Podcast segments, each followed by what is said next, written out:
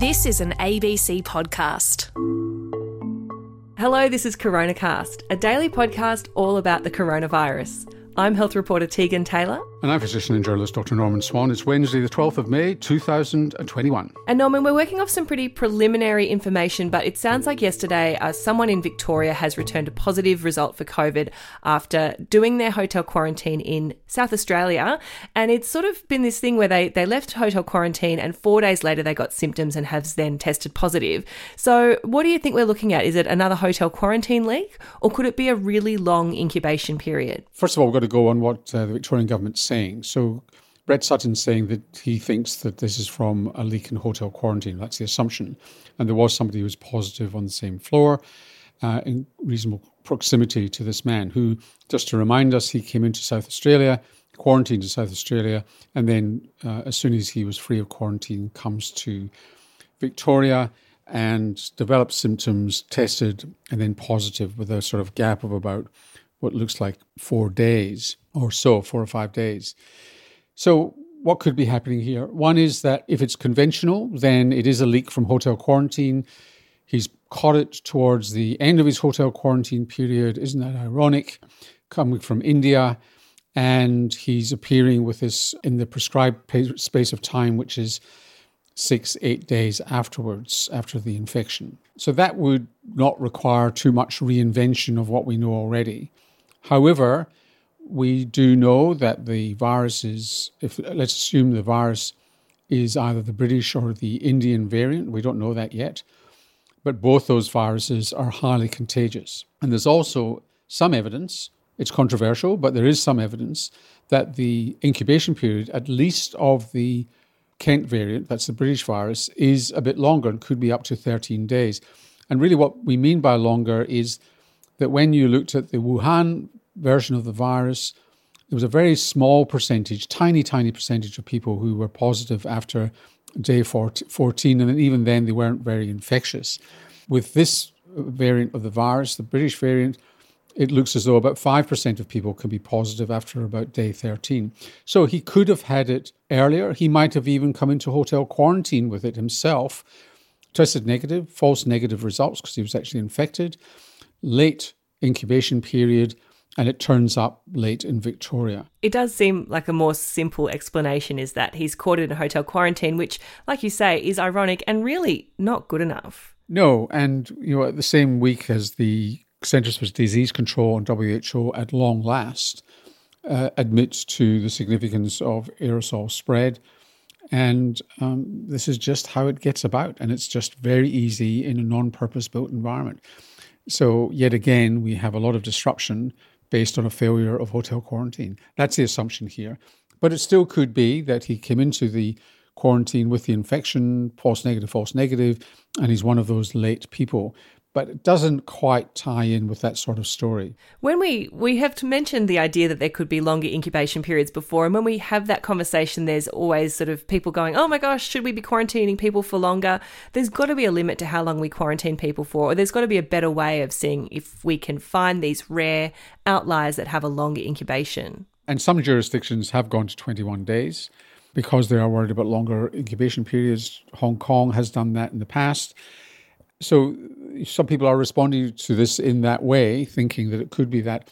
Or we simply have compulsory testing after people come out of quarantine so that on maybe day 16 you have another test. So, what's the challenge now for contact tracers? Well, it's the same as in New South Wales with the man who appeared with the COVID 19 and, you know, and, you know, good on him. He came forward and was tested and found to be positive. Then you've got to trace it back. So, the tracing back to this man won't be as much of a mystery. He's almost certainly caught it in hotel quarantine. We could speculate about long incubation period, but it's going to turn out to be a hotel quarantine leak almost certainly. And so we know where it's coming from. It's probably direct. So there's no intermediary there, under, unlike New South Wales, where we don't know where the intermediaries are. And now it's simply a case of contact tracing the people who he came in contact with from when he left hotel quarantine to when he tested positive and was isolated.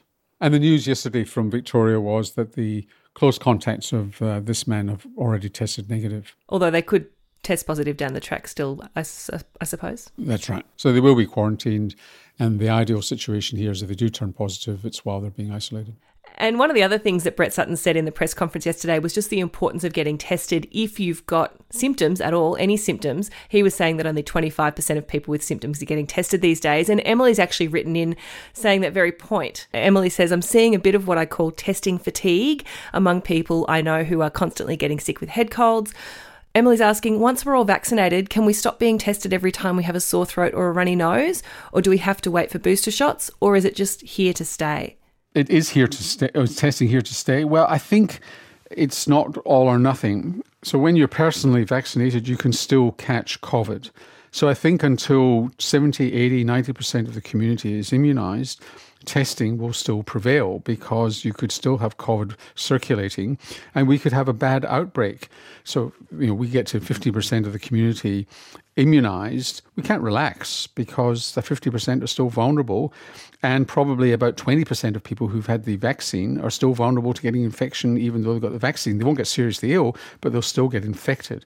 So it's here for the next year at least, um, this sort of testing regime. So, we've talked a lot about COVID vaccines, and yesterday we were talking a lot about influenza, that other virus that we know about. And serendipitously, it looks like there's a drug company that's looking to combine a flu and coronavirus vaccine, and early results seems to, seem to show it could be quite effective.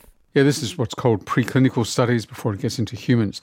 This is the Novavax vaccine, which we've actually off ordered 50 million doses of, and it could actually turn out to be a seriously good vaccine. Yet to get the completion, of, you know, the results of their phase three trial and therefore approval, but we could start seeing Novavax coming into the country August, September, October of this year. It's unclear exactly when it would start arriving. So the technology here is that this is a protein based vaccine, which means that you inject the spike protein directly into the body, attached to a chemical that's designed to stimulate the immune system called an adjuvant. And, uh, and, and in fact, that's what the UQ vaccine was a protein based vaccine. Now, what Novavax has done, and they spoke about it when I interviewed them on 7:30 last year, is that they are producing a vaccine that combines influenza with COVID 19.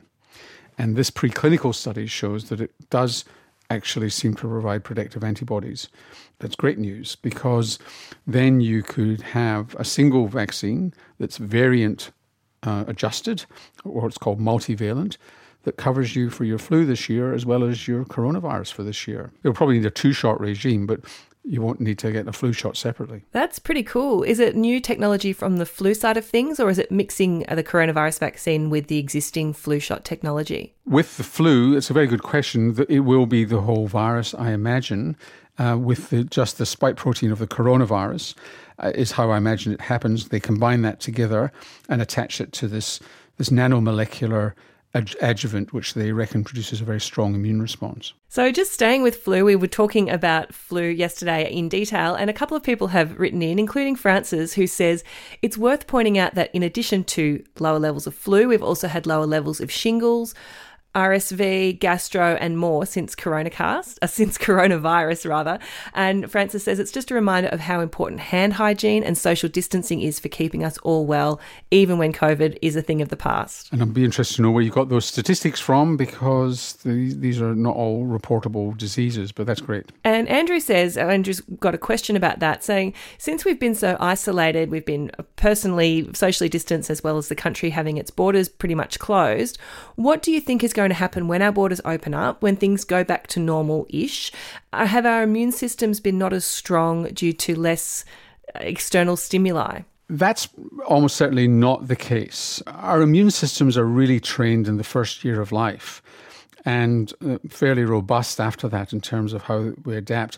And if they're not well trained in the first year of life, it's not so much we're incompetent at dealing with viruses later, it's more to do with allergy uh, in the first year of life and to do with foods and, and baby foods. So we, we've tended to protect babies against peanuts and egg and milk. And what we know now is we've actually got to flood babies with those things early in life, not be tentative about them, and that will reduce the chances of an abnormal allergic response to things like peanuts later in life.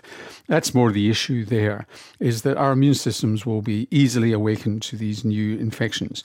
It may be with influenza because one of the best protections against influenza is actually an influenza infection. You don't want to have it if you don't need it.